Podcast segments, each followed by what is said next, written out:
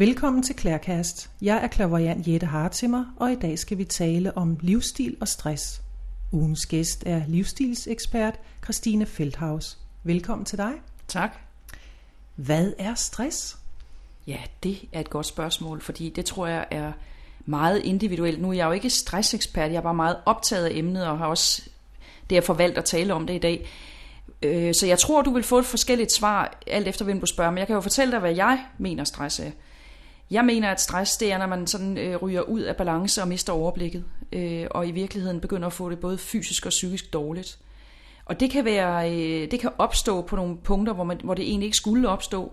Det kan være noget, som i virkeligheden opstår, uden at man lægger mærke til det. Det kan være noget, der eskalerer over tid, øh, og faktisk lige pludselig overtager en, så man får et, et sammenbrud, uden at man egentlig opdagede, hvad, hov, hvad var det, der skete undervejs. Så jeg tror, det er meget individuelt. Man kan blive stresset over, at svigermor skal til middag, og man kan blive stresset, fordi man har alt for mange opgaver inden for den forhåndværende tid. Jeg har hørt, at stress det er, når man ikke kan overskue tingene. Det behøver ikke være, at man har mange opgaver, og dagens 24 øh, timer er fyldt op, men at det er, når man ikke kan overskue tingene. Det tror jeg er rigtigt. Altså, det er jo meget sjovt at se noget, det er noget, jeg altid har beundret meget. Det er store erhvervskometer og store erhvervsledere, som måske har jeg siger, 150 rejsedage om året. De har en familie, de har tre børn, de spiller golf, de spiller tennis. De er øh, vanvittigt meget på i deres jobs, de er højt profilerede, de har en ekstrem kontaktflade, de arbejder mere eller mindre 24 timer i døgnet, syv dage om ugen, og de smiler altid, og de er altid med et udmærket blodtryk, og de kører rundt på tennisbanerne og virker så overskudsagtige. Og nogle gange, når jeg kigger på dem eller læser et interview med sådan en total topkomet inden for erhvervslivet, så tænker jeg, hvordan bærer han sig med det? Og der er et svar på det, tror jeg, det er lyst, som er en meget, meget væsentlig nøgle til at forstå stress eller mangel på samme. Hvis man laver noget, man har virkelig lyst til, noget, der er super lystbetonet, så tror jeg ikke, man får stress. Jeg tror, i hvert fald i min egen verden, at det, der stresser mig, det er typisk, at jeg beskæftiger mig en gang med noget, som jeg faktisk ikke har lyst til. Og så har jeg så travlt med at blive færdig med den opgave, så jeg faktisk bliver stresset undervejs, fordi jeg ikke oplever, at det er rart at være i det nu. Så jeg skynder mig, og jeg stresser mig selv op, fordi jeg skal have overstået det moment. Det tror jeg er en stor del af stress også. Men har du ikke lyst til at fortælle lidt om, hvordan er du selv kommet ind på den her bane her, hvor at du jo, nu kalder du dig jo livsstilsekspert. Hvad er det? Ja, det gør jeg jo faktisk ikke, men det gør Danmarks Radio, fordi at øh, mit øh, ord livsstilsekspert startede faktisk med, at jeg øh, blev bedt om at deltage i det program, der hedder Kender du typen? Og man er meget glad for eksperter i medieverdenen i øjeblikket, altså, øh, og folk kan jo stort set og snart sagt blive eksperter i hvad som helst. Jeg er ikke ekspert, og jeg bliver der aldrig nogensinde. Jeg vil nærmere kalde mig livsstilskommentator, fordi det jeg i virkeligheden gør, og det jeg kan, det er at kommentere livsformer og livsstile, og øh, adfærd og holdninger og interesser blandt danskere, og hvorfor vi agerer, som vi gør. Og det er ikke det samme som at sige, at jeg er ekspert. Og det kan man faktisk aldrig nogensinde blive, tror jeg, fordi man skal lære hele livet igennem. Men øh, det er udtrykket livsstilsekspert. I dag øh, lever jeg... Øh, som livsstilskommentator, det vil sige, at jeg holder foredrag, øh, og det har jeg en masse forskellige emner om, men, men det er klart, at de emner, jeg har med i mine foredrag, det er typisk noget, der har med vores adfærd, holdninger, interesser og livsstil, altså måden at, li- at leve vores liv på. Det er det, jeg beskæftiger mig med primært, og det er det, jeg sådan set, det er det, der giver mig smør på brødet i dag. Hvordan blev det til noget? Øh, jamen det blev til noget, fordi jeg har en øh, baggrund, hvor jeg har været 20 år i reklamebranchen, som er en meget hurtig branche, en meget ung branche og en meget sådan selvoptaget navlepillende og temmelig tempofyldt sag. Og det gjorde jeg i over 20 år, og så øh, fandt jeg simpelthen ud af, at øh, det gik ikke længere for mig, for jeg var begyndt at miste lysten. Jeg, jeg var begyndt at høre mig selv sige, når jeg stod op om morgenen, øh, nu skal jeg derind, og py her, nu skal jeg til Stockholm, og py her, nu skal jeg til Oslo, og jeg var begyndt at sige for meget py her, og jeg var begyndt at betragte mit liv som noget, der skulle overstås. Altså hele tiden jagten på at få overstået noget, jeg egentlig ikke var tilpas med. Men det resultat, at jeg aldrig levede i. Jeg levede hele tiden i fremtiden i en forventet efterbevilling om, at nu er det snart weekend. Eller nu skal jeg snart på ferie, i stedet for at sige, nu er det mandag, hvor er det dejligt, og nu skal jeg ind og lave noget rigtig spændende. Så jeg valgte simpelthen at gå ind og sige op. Øh, I et højt lønsområde og i en direktørstilling gik jeg simpelthen ind og sagde, det går ikke det her. Jeg må stoppe. Jeg må videre liv. Og så gjorde jeg det. Så nu er du 100% din egen herre? Ja, og det er også en af nøglerne til, øh, at komme af med stress. For nogle mennesker, andre kan jo sagtens miste fokus også, selvom de er selvstændige, men, men jeg fandt ud af, at, at jeg troede, at det, der måske ville give mig en mere balanceret tilværelse, var, at jeg i højere grad var styrer af min egen tid. Jeg havde et job, hvor jeg var utrolig meget blandt mennesker, jeg havde et stort netværk, havde 50 kolleger, skulle koordinere meget, og jeg følte aldrig sådan, at jeg selv kunne styre min tid, fordi at jeg var chef, og det vil sige, at meget af min tid var det, jeg kalder medarbejderstyret. Det vil sige, at hvis jeg kom om morgenen og havde planlagt at nå nogle opgaver, så gik det altid sådan, at når vi var nået til klokken 3, så var jeg slet ikke begyndt på mit eget endnu, fordi jeg havde nok at gøre med at, at levere det, jeg kalder medarbejderstyret tid. Og øh, jeg fandt ud af, at den eneste måde, jeg kunne få løst det problem, som virkelig stressede mig, det var ved at blive selvstændig, og ved at være min egen chef, og ved at øh, i virkeligheden sagt rent ud, ikke at have nogen ansatte. Og øh, det har jeg fundet ud af, passer utrolig godt til mig, fordi så er der ikke nogen at skælde ud på, der er ikke nogen, der svigter dig, der er ikke nogen, der ikke lever op til det, de har lovet. Du har et meget, meget nemmere overblik over din egen tilværelse, fordi det er ikke så kompliceret. Men omvendt, så har du alt ansvar. Ja. Kan det ikke stresse dig? Nej, fordi jeg, jeg stoler jo 100% på mig selv, og jeg svigter jo aldrig mig selv. Så hvis jeg svigter, eller hvis der sker en fejl, og det gør der jo gudskelov, for ellers så har man ikke gang nok i den, tror jeg, hvis man ikke laver fejl. Men jeg kan jo ikke komme efter nogen, så jeg bliver jo nødt til simpelthen bare, når der sker en fejl, at ringe folk op og sige, eller sige det in their face, undskyld, jeg tog munden for fuld, undskyld, jeg påtog mig en opgave, som jeg har svært ved at magte inden for den tid, vi har aftalt. Og det kan, det kan faktisk, øh, det kan faktisk øh, sikre, at jeg ikke bliver stresset, fordi jeg skal bare sige undskyld. Eller også så skal jeg lade være med at påtage mig ting, som jeg med stor sandsynlighed ikke kan leve op til. Og det lader jeg bare være med. Men der sker ofte det i arbejdsmæssige relationer, man indgår i et netværk, hvor man skal time op med en masse andre mennesker. Og hvis en af de to, man timer op med, eller flere, at der, der kan man sige, man er jo aldrig stærkere end det svageste led. Og der har jeg bare haft et job, hvor det var mit ansvar, og hvor det var også mig, der fik på puklen, når vi kiksede noget. Og det synes jeg var et kæmpe stressmoment, at jeg ikke kunne være sikker på, at alle led i kæden var stærke nok. Og hvis, den, hvis kæden brast, så var det mit ansvar. Men for så at fortælle mig helt ærligt, bare mellem vores fire øjne her. Så nu har du ikke stress mere? Nej, det har jeg faktisk ikke. Altså, øh, jeg er meget opmærksom på det. Jeg er meget, øh, jeg bliver, jeg kan mærke på mit humør, når det jeg begynder at få en opsejlende stressperiode. Fordi så får jeg sådan en meget skinger stemme, og så snærer jeg af mine omgivelser. Og mine omgivelser, det er typisk min mand og mit barn og mine hunde, mine plejehunde. Og når jeg begynder at snære af min nærmeste omgangskreds, som jeg, dem jeg elsker allerhøjst i livet, så er der altså fordi, der er noget ubalance et eller andet sted. Fordi det er ikke normal adfærd, at et afbalanceret, glad menneske snærer af dem, man elsker allermest. Og det er sådan lidt min pejlepind, at når jeg begynder at få den der lidt stemme, eller kunne du ikke, og hvorfor har du ikke, og sådan doserende, skrab stemme, så ved jeg, at øh, det er fordi, jeg i virkeligheden selv har fået mast mig op i et hjørne, hvor jeg har for meget om ørerne, til at jeg kan nå det hele på en ordentlig måde, eller jeg har sagt ja til en opgave, det er nemlig oftest det, der sker, at jeg har sagt ja til en opgave, som jeg i virkeligheden ikke har lyst til at løse. Jeg kan godt, men jeg har ikke lyst. Og jeg gjorde det, fordi jeg gik i flinkeskolen, og fordi at jeg ikke kan lide at svigte nogen, og fordi jeg er opdraget til ikke at svigte nogen. Så jeg sagde ja til det, men jeg skulle have sagt nej. Så det er min øve ting her i livet nu, det er at øve mig i at sige nej. Fordi et ja, det forpligter, et nej er faktisk okay. Det er meget væsentligt. Jeg synes, det er meget, meget væsentligt at, at mærke efter, øh, og, og prøve at komme ud og bryde spiralen, fordi vi, vi er altså nået til sådan et sted nu, synes jeg, i mange mennesker, at de, de øh, kører rundt i en eller anden rutinegrød, hvor måske skulle man bare stå af i Tostrup, som jeg siger. Altså måske skulle man i virkeligheden bare stoppe den der øh, togstamme, som blæser igennem alle stationerne, og så sige, jamen det kan godt være, at der ikke er pænt i Tostrup, men jeg står altså lige af et øjeblik, og så tjekker jeg lige, hvordan der er. Og det er nok i virkeligheden det liv, jeg har fået ved at være meget opmærksom på det, det er, jeg er nødt til at have et liv, hvor toget kører meget hurtigt i hverdagen, men jeg er nødt til at stå af en gang med på en station, hvor jeg ikke har været før. Og der må jeg altså blive, indtil jeg er klar til at stige ind i toget og køre videre.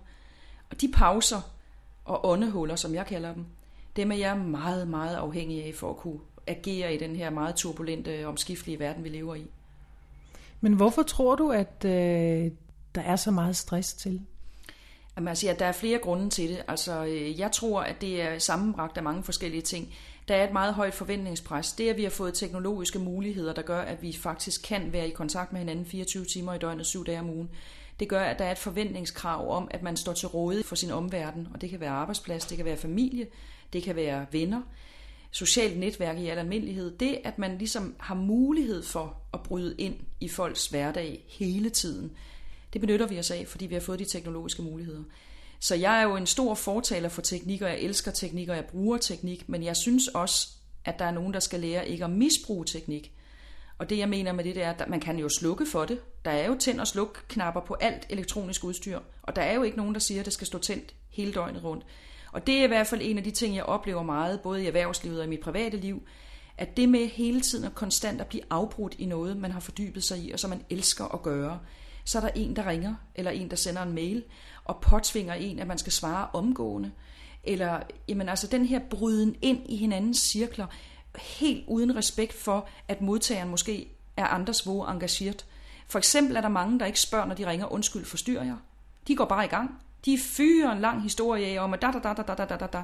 Og man når jo faktisk nogle gange at tømme dem helt, inden man siger, ved du hvad, tak fordi du ringede. Vil du være sød igen og ringe om et år, fordi jeg har ikke tid. Eller jeg har prioriteret mit liv på en anden måde, så det du spørger mig om, har jeg ikke lyst til at indgå i. Så havde jeg jo ikke behøvet at høre hele livshistorien. Hvis de havde startet med at spørge, undskyld, må jeg bruge lidt af din tid? Undskyld, jeg forstyrrer. Og den respekt synes jeg slet ikke, vi har. Men for at komme tilbage til, hvor kommer alt det stress fra? Det kommer fra, at vi har det her meget høje forventningspres. Det kommer af, at vi alle sammen har fået et ekstremt rigt samfund, hvor øh, vi er nået så langt op i Maslows behovspyramide, så de fundamentale behov, de er dækket. De materielle behov, de er dækket. De sociale behov er også dækket. Vi er nået helt op nu i egobehovene, og helt op i det, jeg kalder selvrealiseringspyramidespidsen, fordi vi er et veludviklet samfund. Og man taler jo efterhånden ikke om ret meget andet om, andet end om, hvordan man kan realisere sig selv og realisere sit parforhold, og realisere sine øh, øh privatliv, og realisere sine familiære forhold, realisere sin, sin karriere. Alt handler om at raffinere og skære til og barbere ind og udvikle øh, det her ego, øh, ja, egobehovene og, og selvrealiseringsperiode. Og det kan ved Gud i himlen ikke give ret meget andet end stress. Fordi det er så multifacetteret. Hvis vi spoler båndet tilbage til, til en, en, en middelalder, så er jeg da ikke øh, sikker på andet, end at det også var stress, når man nu fandt det dyr, man kunne sætte spyd i. Det er der sikker på, at de har været ret meget op at køre over. Men, men det var dog en enkel problemstilling at sige, at vi skal skyde en buk. Det er simpelthen det eneste, vi skal i, det er at skyde en buk. Men det skal vi ikke i dag. Vi, I dag der skal vi skyde 600 imaginære bukke i timen. Og hele den der fragmenteret virkelighed og forstyrrende ting, og mange, der river i en, og en kæmpe kommunikationsindsats på kryds og tværs, det giver altså en lille smule mangel på, hvordan skal jeg bevare overblikket her. Og det tror jeg er en af forklaringerne.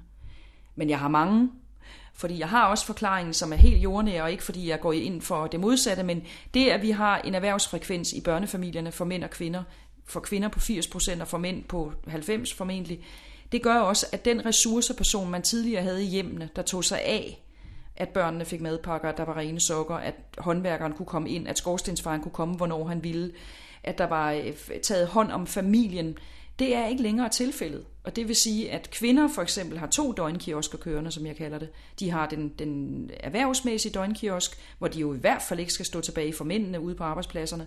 Og så har de i virkeligheden fortsat ansvaret for familien og, og Essen og Arnen derhjemme. Det er stadigvæk for en stor dels vedkommende kvinde, der passer jamen, familiens rede.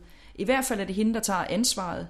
Øh, det er muligt, at manden vasker op og gør nogle ting og hjælper på opfordring, men jeg kender ikke ret mange moderne familier, hvor manden har mere overblik over hjemmets fire vægge, end hvor kvinden har det. Det, det gør jeg ikke.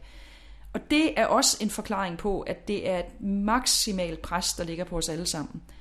At vi skal være perfekte, vi skal have, det der, vi skal have alt i livets tombola. Der er frit valg på alle hylder. Rav nu ned. Jo mere du kan vælge, jo bedre bliver det for dig. Så det handler jo i den grad om, at mulighederne er skabt, pengene er til stede, teknologien er udviklet. Det vi mangler nu, det er, at der også er noget, der hedder nej tak. Fordi vi river ned i alle de muligheder. Er det ikke også sådan for nogen, at det er lidt smart at være stresset? Jo, altså jeg tror, at øh, jeg kan i hvert fald se sådan en bestemt type, og det er jo også Selvfølgelig er der nogen, der hader, når jeg begynder med mine typekategorier, men det er meget sjovt at se sådan et lufthavnsliv af det, jeg kalder øh, 24-7 laptop men, og det skal jeg prøve at give et signalement af. De har alle sammen blækblåt jakkesæt på, de har hvide Ralph Lauren skjorter, de har fasonsyede italienske håndsyede sko, og så har de simpelthen, de har dårligt slået landingsstillet ud på den der flyvemaskine, så sidder de inde på deres øh, internet checkpoints, fordi de skal ind og tjekke, om der ligger en eller anden mind-blowing mail fra deres hovedkvarter. Og hvis ikke det er tilfældet, så kan vi dårligt nå at få bordet eller få øh, kørt flyet op til gaten, før man hører de her Bluetooth-telefoner tænde, fordi tænk nu, hvis man gik glip af 30 sekunders mobilsamtale med en eller anden vigtig person. Og de øh, de signalerer med hele deres kropssprog, at de er simpelthen så vigtige, så hvis ikke at flyet er kørt helt op til gaten, så bliver de nødt til at tænde telefonerne inden, fordi vi kan ikke vente 15 sekunder på at nå ind til gaten, før vi tænder. Og det griner jeg simpelthen så højlydt af, fordi det er for mig at se øh, kimen til alt det onde. Og det er for mig at se også, øh, det er meget muligt, at de kan klare det i nuet, men jeg ved, at der kommer en regning på et eller andet tidspunkt for at sidde og være så utålmodig efter at få gang i alle de elektroniske hjælpemidler. Øh, og det, det, er, det er, i det lag er det meget smart. Og, øhm, og jeg kan også godt mærke lidt, at fordi jeg har skiftet spor, så er der jo mange, der sådan, øhm, er meget optaget af, øhm, hvorfor nu det, og hvorfor dit og hvorfor dat. Og øh, jeg, jeg, jeg siger sådan, jamen jeg er jo et meget, meget rigt menneske, fordi jeg har valgt at være i perioder meget rig på tid. Ikke rig på penge, men rig på tid. Og det er fordi, jeg synes, jeg har været rig på penge og tjent rigtig mange penge og kunne købe stort set, hvad det måtte være. Men jeg fandt ud af, at det var ikke der, lykken lå for mig. Jeg kan ikke se materiel lykke for mig. Altså, jeg, kan ikke, jeg bliver ikke lykkelig ret længe af det. Jeg kan godt købe et eller andet og sige, ej, nogle fede sko. Og så er jeg lykkelig for dem i et, et par dage, og så har jeg ligesom, så de indgår de i min hverdag, og så har jeg glemt alt om dem. Hvorimod jeg har fundet ud af, at tid det er noget, der er blivende lykke for mig, fordi det giver mig tid til at tænke, det giver mig tid til at drømme, det giver mig tid til at reflektere, det giver mig tid til at lave tanketomt op i hovedet, det giver mig tid til at sove, alle de ting, som gør mig lykkelig. Det kan jeg ikke købe for penge. Jeg kan ikke købe søvn for penge, jeg kan ikke købe drømmen for penge, jeg kan ikke købe... Øh, og det at sidde og, og lade tankerne spinde, det kan du ikke købe nogen steder. Så alt det, der sådan gør mig dybt lykkelig som menneske, det har ikke noget med penge at gøre. Det har noget med tid at gøre. Det er det eneste, der kan skaffe mig den fred og ro, som gør mig lykkelig. Og derfor omsætter jeg rigdom med tid. Fordi jeg har fundet ud af, at jeg kan ikke i en meget stærkt presset hverdag få presset en meditationstime ind. Det fungerer ikke for mig. Fordi jeg kan ikke komme tilstrækkeligt langt ned i lagene til, at jeg kan nå at slappe af, og så lave det kvarter, der skal til. Jeg, jeg kan ikke finde ud af det som menneske. Jeg har brug for noget, jeg var lige ved at sige noget intro, noget mediumtid og noget outro på den her blok af fordybelse. Så, så derfor er det vigtigt for mig, og derfor griner jeg højlydt af mennesker, der render rundt med en mobiltelefon, før landingsstillet er stået ud. Jeg griner, så det sejler igennem maskinen. Det sjove ved det der med de mænd, det er jo, at øh, at de jo gerne vil udstråle, at de er voldsomt macho, og de er simpelthen nogle skaffedyr. Og det, de i virkeligheden render rundt med, med laptops og Bluetooth-telefoner og Palm Pilots og hvad de ellers alle sammen har, det er jo moderne spyd. Det er jo virkelig det, de går med. De, går, de har, den ene det er brynjen, den anden er lansen, og den tredje det er et spyd. Fordi de signalerer, at de er succesfulde jægere, og de er dygtige til at skaffe sig penge, og de er vigtige, og de er alt muligt andet. Og det sjove ved det, det er, at der, jeg synes simpelthen, det er så usekset. Fordi man kan mærke på dem nogle gange, når de går i lufthavnen, at de sådan er meget selvbevidste, og de er meget optaget af det, de gør. Og de sender sådan et... Øh, der, det er lige før, de gerne vil sende musk ud i lokalet med alle deres elektroniske equipments. Og jeg, det, vinder, det, det, ved I hvad? Det, ja, det, på mig, der virker det lige modsat. Jeg tænker, kan jeg vide, hvordan det er at gå i seng med ham der? Kan jeg vide, om han også skal tale i telefon, når jeg har fået trusserne af? Altså, har han overhovedet tid til mig? Har han overhovedet tid til min krop? Har han overhovedet tid til at fordybe sig i elskov? Fordi han skal da sikkert tale i telefon eller svare på en mail. Så for mig er det i virkeligheden frastødende og uinteressant og boring kedeligt.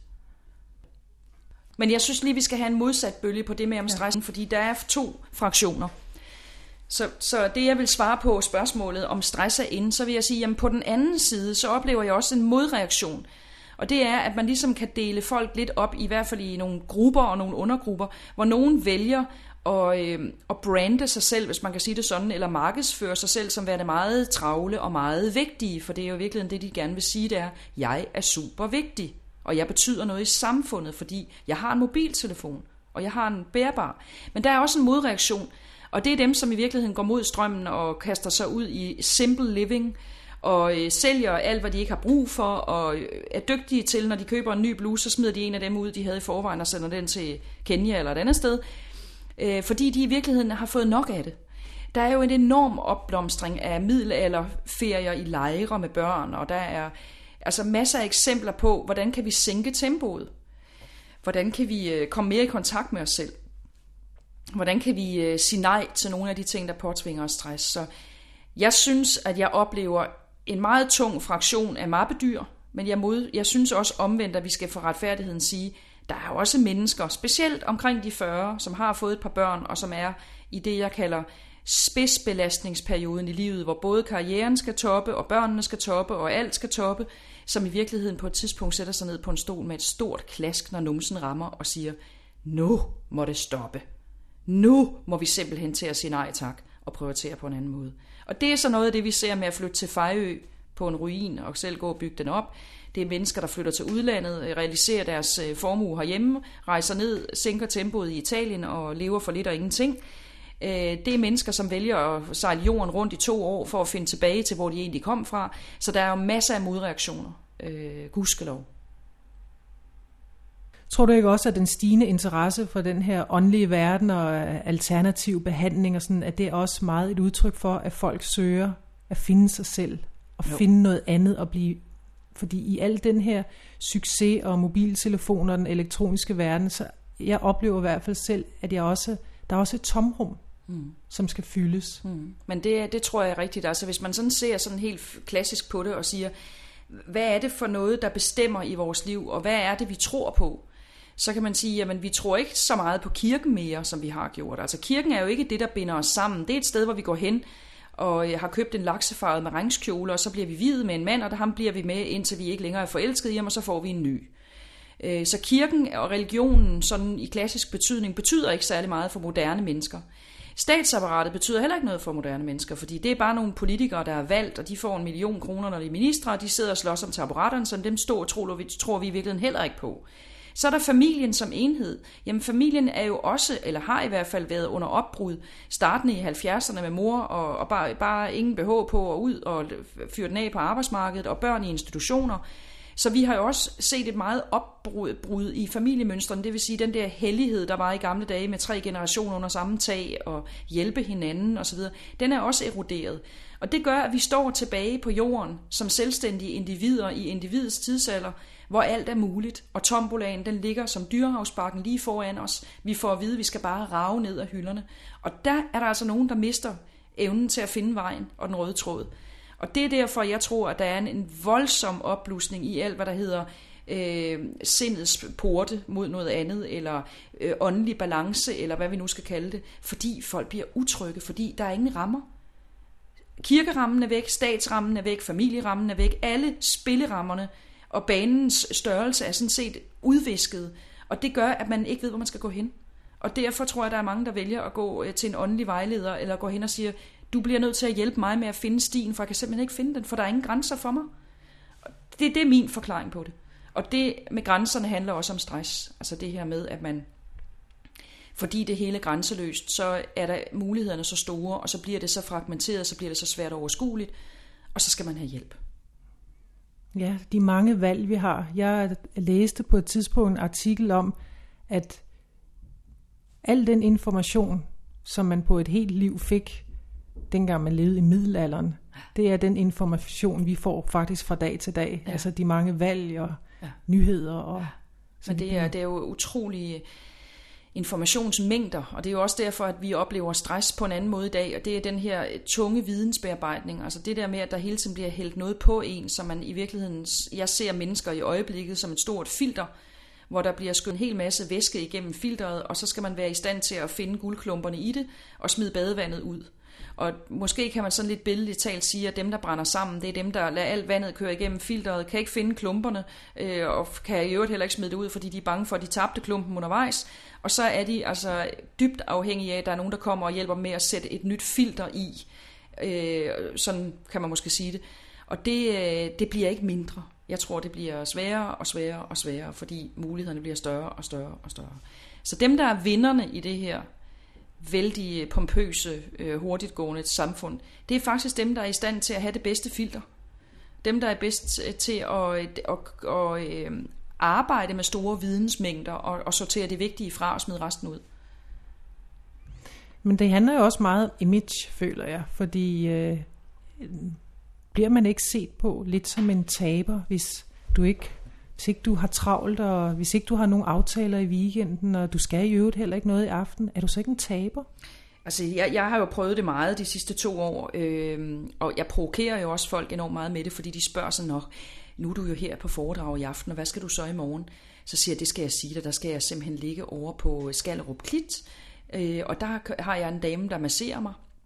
Nå, jamen hvad så i overmorgen? Så siger jeg, der skal jeg ned til Herning, og der har vi et skønt hotel ude i skoven, og der skal vi cykle. Altså det, at man ligesom øh, tiger folk lidt med at sige, jamen altså, jeg skal ikke noget. Øh, jamen, hvad, hvad skal du de næste 14 dage? Jamen, jeg skal passe hunde og vande min have. Nå, skal du ikke lave noget andet? Nej, det skal jeg sådan set ikke. Øh, der kan jeg godt mærke, at første reaktion det er, hvordan kan hun leve af det? Hvordan kan det løbe rundt? Hun må godt nok være dyr, sådan per gang. Og den næste reaktion, jeg får, det er, gud ja, sådan kunne man jo også gøre. Øh, altså den der lille smule, jeg, jeg oplever tit, at folk de får sådan en lille wake-up call, når de hører mit program. Fordi de, de siger, gud, hun er egentlig dygtig til at lave pauserne. Og jeg tror, en af kunstnerne i livet, det er at kunne lave pauserne, skabe sine pauser. Og det er det, jeg øh, prøver at være rigtig dygtig til. Det er i, et, i, et, i, i perioder et meget, meget krævende program. Der er jeg nødt til at indlægge pauser det kan jeg altså godt få andre mennesker til at se øh, det rimelige i, og jeg kan faktisk også godt få dem til at sige, det var dog en ualmindelig god måde at se det på, at vi skal dyrke pauserne. Vi skal ikke dyrke alt andet, vi skal dyrke pauserne. Så det gør jeg. Men er vi ikke også bange for at kede os? Jo, det er vi i høj grad, og det er jo det, der er så sjovt. Altså, vi har jo et... Øh, vi, man mener, at vi øh, kommer til at lide, altså at stress bliver den største livsstilssyg i den vestlige verden øh, inden for de næste år. Man mener, at øh, man årligt bruger 10 milliarder kroner på det i Danmark og, og kurerer folk med stresslidelser. Vi ved, at mellem 300 og 400.000 danskere er på antidepressiva. Vi ved, at hver tiende i den erhvervsaktive alder øh, bliver ramt af stress. Vi ved, at halvdelen af invalidepensioner, der blev udbetalt i 2005, var relateret til psykosomatiske sygdomme. Det vil sige ikke fysisk nedslidning, men psykisk nedslidning. Så der er ingen diskussion om, at vi har et massivt problem.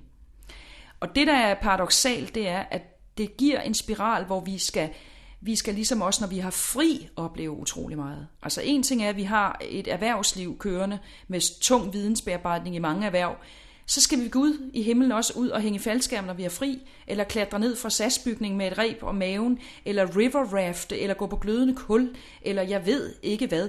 Og jeg har altid grint højt af det også, og sagt, det var sgu da utroligt, at man hele tiden skal ud og mærke døden, for at mærke, at man er i live.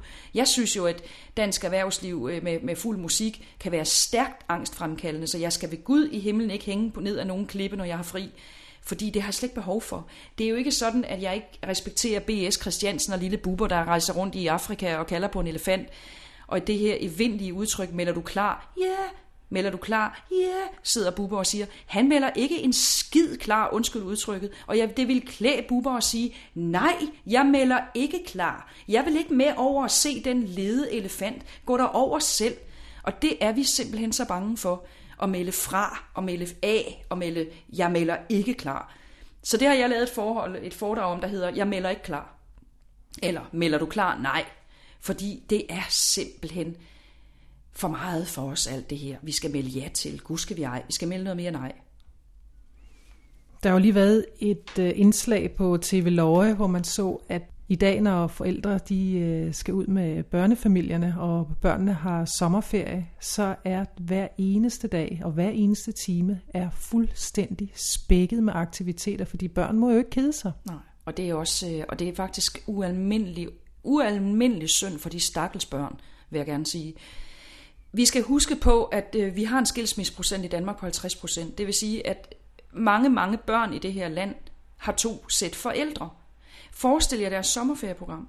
De skal have tre uger med far og tre uger med mor og de nye papsøskende og bedsteforældre, og papbedsteforældre, og hvad der ellers er på begge sider af det. Sådan en 6 uger, 7 ugers periode, den er faktisk ualmindelig stressende for sådan et barn, fordi man skal omstille sig hele tiden, man skal hele tiden ikke klare noget nyt. Der går nærmest konkurrence i de to lejre om, hvem der kan tilbyde de mest spændende eksotiske rejsemål, øh, og, og, og det kan børn slet ikke kapere. Jeg har min lille dreng, lille og lille, han er 10 år, han er lige kommet hjem nu. Han har været med os en uge på ferie, og han har været eller to uger med os, og to uger med sin far, fordi vi er en af de der 50 procent, der er blevet skilt. Og nu har vi haft et par dage her, hvor vi øh, skal ingenting. Han får lov at sove, til han vågner. Så står vi op, så sidder vi og sluder lidt. Vi har ingen planer.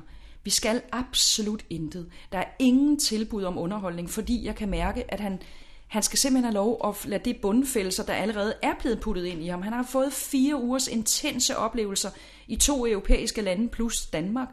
Hvordan skal han klare, at vi hælder mere på ham nu? Og han har slet ikke behov for det.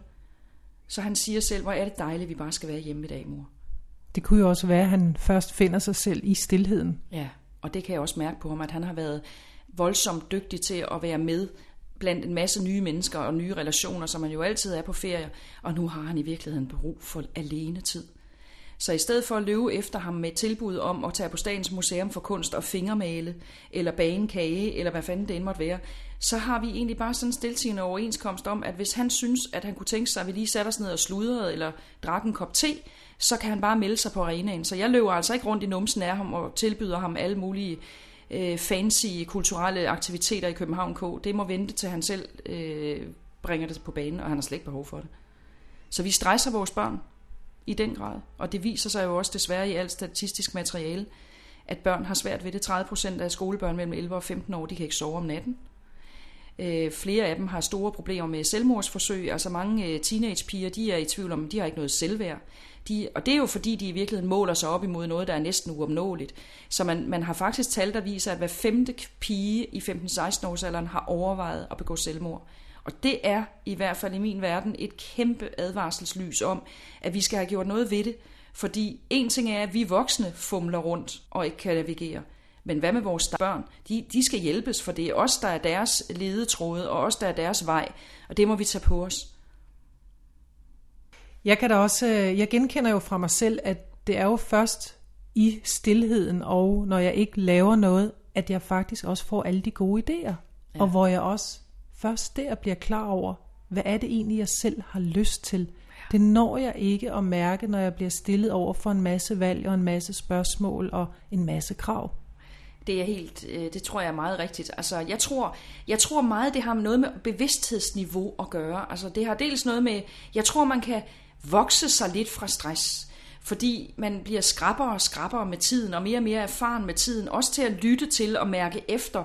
Og så bliver der altså på et eller andet tidspunkt nogle fysisk krav, der siger, ved du hvad, nu må vi stoppe, for jeg kan ikke mere, jeg falder sgu i søvn, hvis ikke vi skal stoppe her, eller hvad det nu end måtte være. Jeg, jeg tror, at jeg tror, man bliver, jeg, mit, mit, jeg, det jeg håber på, det er, at folk vil øve sig og blive bedre til at komme af med det. Øh, og finde den der stillhedsstund, fordi det er nemlig rigtigt, at jo mindre stress man har, jo mere produktiv bliver man rent faktisk. Det kan jeg i hvert fald skrive under på, at før heksede jeg rundt, og arme og ben kørte på mig, så I skal forestille jer sådan en stor 8 med blæksprutte, der var snart sagt her og der alle vegne. Og, og nogle gange tog jeg mig faktisk i at være så stresspåvirket, så jeg sad og flyttede rundt på bunkerne. Jeg kom ingen vejen hen med dem. Jeg flyttede dem bare, orienterede mig og sagde, gud, i den stak, der ligger den der stinker. Væk med den. Her ligger også en stinker. Jeg fik egentlig ikke afgjort gjort noget ved det, fordi jeg var helt blokeret af alle de der ting, der lå. Og der er det min erfaring, at, at hvis man sænker tempoet lidt, så kommer, så kommer vi ud på det, jeg kalder sindets fodboldbane. Og sindets fodboldbane, det er der, hvor man spiller free play. Det er der, hvor der simpelthen øh, bliver spillet bold af lyst. Og øh, der løber, der løber op i mit hoved sådan en, en, igen en imaginær bold rundt på en bane, og den går sine egne veje. Og når tankerne får lov at gå sine egne veje, så opstår der store idéer synes jeg.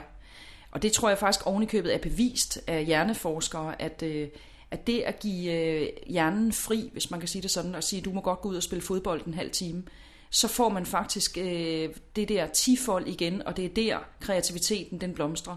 Den blomstrer ikke, når man bliver ved med at presse sig selv til at præstere, præstere, præstere. Der sker ingenting. Jeg synes, man låser, og man bliver langsom, og man bliver øh, ufokuseret og uproduktiv. Og det er kunne man nok få en hjerneforsker til at bekræfte, at det er bevist, at de der mentale time-outs i løbet af en, af en dag er meget vigtige for at holde den der høje vidensbearbejdning og produktivitet på plads. Er der nogle særlige tegn, vi skal være opmærksom på, som ligesom indikerer, at jeg er ved at havne i den her ja, den, ja. på den her blinde vej? Jeg synes, øh, noget som jeg, jeg tror meget, man skal holde øje med, det er, når man ikke længere er i stand til at stige ud i luften. Altså det, når man er nået dertil, hvor man i virkeligheden ikke kan sætte sig ned på en stol og stige ud i luften, uden at tankerne buller løs om, hvad man skulle have foretaget sig i stedet for. Altså det, det farligste signal for mig at se, det er, når man mister evnen til at slappe af og komme ned. Hvor alt bliver en søgen efter at komme videre og videre og gøre flere og flere ting og, og arbejde mere og mere, fordi det er en flugt fra roen og en flugt fra den der øh, falde ned situation. Så når man, når man begynder at opleve, at man virkelig ikke er i stand til at glo, eller bare sidde og, og sige, Gud, du tabte mig lige et øjeblik, så, så synes jeg, man der er grund til bekymring. Og så synes jeg, at øh, der, der, der må også være noget i det her med måden, man taler sammen på. Altså man begynder at snære. Det er der i hvert fald mange kvinder, der kan lære noget af, tror jeg. Hvis man konstant snærer og leder efter fejl hos familie, partner og, og, og erhvervsliv, så fordi man selv er i ubalance. Fordi det kan ikke være rigtigt, at der er noget i vejen med alle de andre. Der, er, der er altså nogle gange en tendens til, når man når det der hjørne, at alle andre end en selv er store kraftidioter. Og det kan ikke statistisk lade sig gøre. Så derfor bliver man simpelthen nødt til at sige, at det kan ikke passe. Der, der, der er altså en regnefejl. Måske mig, der er noget i vejen med. Og det er det som regel. Vi har jo heller ingen tålmodighed. Køen Nej. i øh, Netto, og hvis det går lidt for langsomt som bilist. Ja. Det er jo bare et udtryk for dyb frustration. Ikke? Altså det her med at sidde og, og, og skrige og råbe fuck og række fingre af folk. Og, og, og når, når det bliver så væsentligt for nogen at komme først op i bussen, som jo ikke kører før alle er ombord, så kan jeg ikke lade være med at grine af det også. Jeg, jeg kommenterer det jo også højlydt. Altså, jeg har engang fået en gaffel i håndledet på et hotel i Spanien, på en buffet, hvor der stod en meget stor grindeval, som jeg kaldte det, en stor tyk dame, som absolut skulle have sprunget fiskefiléen med remouladen over. Men det skulle hun ikke, så hun bankede ind foran mig, og frem med gaflen, den landede altså i håndledet på mig, fordi hun var så optaget af at få den sidste fiskefilet. Og hele den der stil, den kan ikke få mig til andet end at slå en skralderlatter op, og den er hånlig, den latter. Fordi hvis man er nået dertil, at man ikke kan give plads så meget som to, og det er tit det, vi taler om. Det er meget af det, vi flipper ud over, det er noget, der varer under 5 sekunder. Så er vi simpelthen kommet for langt ud, og så tror jeg, vi skal sætte os hjem og glo. Så vil jeg sige, hvis jeg var læge, min diagnose, det er, at du trænger til at komme lidt ned på jorden. Medicinen, du skal tage, det er, gå du hjem og øv dig i at glo ud i luften i et kvarter. Fordi så holder du sikkert op med at lave mærkelige fakter i trafikken. Det kender du og jeg jo ikke noget til. Jo, altså jeg kender også godt til det, men jeg tager mig selv i det. Jeg har sgu da også råbt mange gange i min gamle stressede hverdag. Der kunne jeg jo sidde og være vildt angstpåvirket over, om jeg nåede børnehaven, inden den lukkede, fordi jeg i forvejen var den, der hentede mit barn senest, og så fik man blikket, ikke? ligesom om, at man var en skød forælder. Institutionen var åben fra 9 til 5, og når man kom der 10 minutter i 5, bravende ind, og havde overtrådt samtlige hastighedsregulationer øh, i Danmark, så fik man de onde øjne, fordi man var nok en dårlig forældre fordi man kom som den sidste. Og der kunne jeg jo godt være super håndelig den modsatte vej og sige, hvad er det for et samfund, vi har, hvor vi beder mennesker om at yde det fuldstændig absurde. Vi beder dem om i erhvervslivet at være på 24 timer i døgnet, 7 dage om ugen. Vi beder dem om at være til stede, og, og vi skal have konkurrencekraft og sammenhængskraft, og vi skal være det mest produktive i EU, og jeg kunne blive ved. Og så lukker vi vores institutioner kl. 17. Du kan ikke komme på posthuset ude, hvor jeg bor, Øh, det kan du glemme, så du kan blive super stresset af, at du kan ikke hente din post. Der er altså dele af det, det offentlige i det her land. Jeg ved også i øvrigt, at man kan ikke blive kureret for en hjerneblødning, hvis man kommer efter kl. 15 om søndagen, for så er det faglige uddannede personale væk. Det vil sige, at man kan dø af sin hjerneblødning, eller blive meget lam af den. Og der må jeg sige, hvis man forventer af borgere i et land, at de skal yde det maksimale og være så tændte 24 timer i døgnet, så må man fame også bede rammerne for, at det kan fortsætte og ske. De må også være til stede. Og, og det er en stærkt psykologisk stressende faktor, specielt med børn, øh, at man skal ind og have blikket i daginstitutionen, altså ind og blive kigget på, som om, skulle du ikke prioritere på en anden måde. Og der må jeg sige det iskoldt.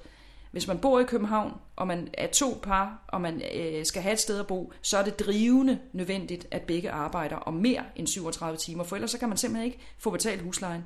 Så vi har et politisk skabt stressproblem, fordi vi ikke prøver at stille de rigtige rammer til rådighed for og, og, og et meget mere fleksibelt institutionsprogram, end det vi kører med i øjeblikket, som er fra det forrige århundrede, ligesom vores postvæsen også er fra det forrige århundrede. Øh, og det kan jeg slet ikke forstå, at vi vil finde os i i virkeligheden. Har du så et godt råd til nogen, der sidder og genkender sig selv i noget af det her, og siger, at jeg kan da egentlig godt se, at jeg er der selv hyperstresset, og den får der for meget. Hvor, hvor, hvor begynder vi henne? Altså jeg har sådan nogle, øh, sådan, øh, det lyder som om jeg har svaret på alt, men jeg har sådan 10 øh, begynderregler, som jeg synes er et meget godt sted, ligesom hvis man skal lære italiensk og sådan lære, hvor gammel man er. Jeg har 10 råd, og det er sådan nogle meget lavpraktiske, super banale råd, som enhver stressforsker vil sige, hold nu op. Men de virker, og jeg har sagt det mange gange i øjenhøjde til mennesker, som er kommet op bagefter til en af mine foredrag og har sagt, tusind tak, du satte det faktisk meget, meget skarpt. Og det kunne være råd, eller vil du være sød og slukke din mobiltelefon? Når du skal have pause, så slukker du den. Og du falder ikke for fristelsen til at tjekke, hvem der ringer på den. Fordi den, øh, der er jo et maskinsvar på den, de kan bare indtale en besked. Så det kunne vi starte med. Så har jeg en ting, øh, hvor jeg taler meget om øh, ikke arbejdsrelateret stress, men af fritidsrelateret stress. Og det er, er det nu nødvendigt, at dit barn skal gå til fire sysler? Skal lille Ida, Sofie, Amalie, Karoline, Odette, Hansen, skal hun gå til både blokfløjte, klaver, breakdance, og violin. Kunne vi ikke sortere noget af det fra, fordi hvem skal køre hende? Det skal mutter eller fatter, og de har rigeligt at se til.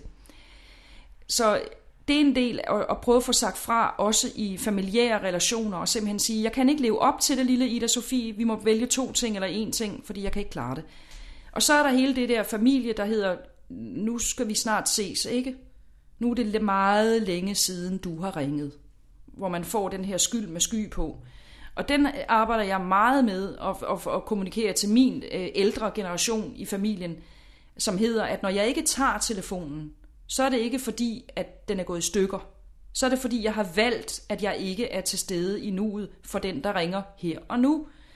Og det kan de altså meget vanskeligt sætte sig ind i, at man kan have et telefonapparat stående, der siger lyde, uden at man tager røret af. Det kan jeg sagtens. Det har jeg nu lært dem, at jeg godt kan gå hjemme og høre den ringe, uden at tage den.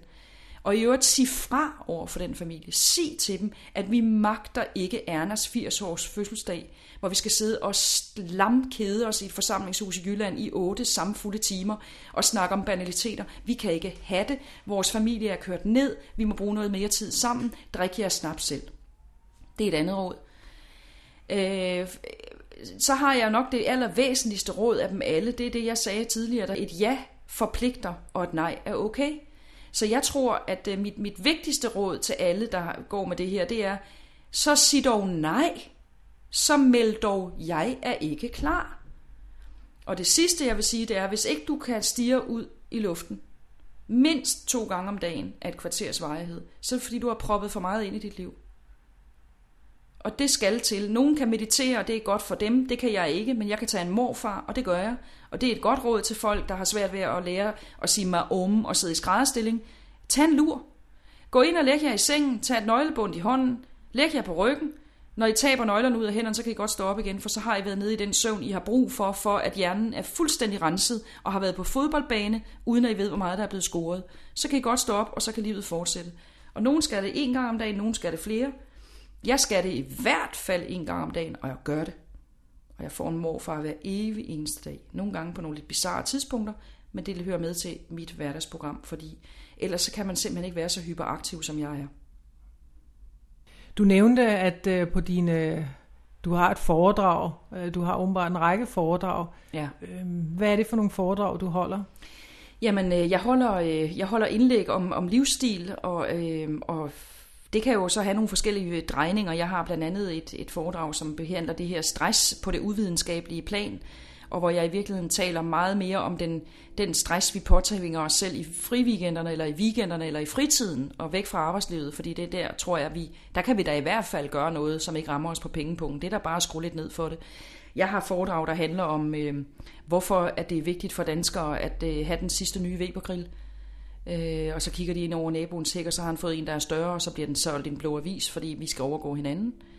Øh, hvorfor det er vigtigt at gå på glødende kul.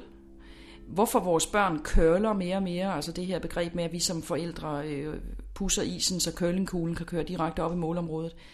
Øh, og hvorfor min søn har størrelse 39 i sko og stadigvæk har velcro i dem. Så det er meget omkring øh, sådan lidt øh, ironisk, humoristiske vinkler på, øh, hvad har vi egentlig gang i? Og det kalder jeg så også et af mine foredrag. Hvad har vi egentlig gang i? Og så taler jeg lidt om det her med at være kvinde, uden at være øh, super optaget af kvindesag, fordi den er jo et eller andet sted aflyst, øh, i år i hvert fald.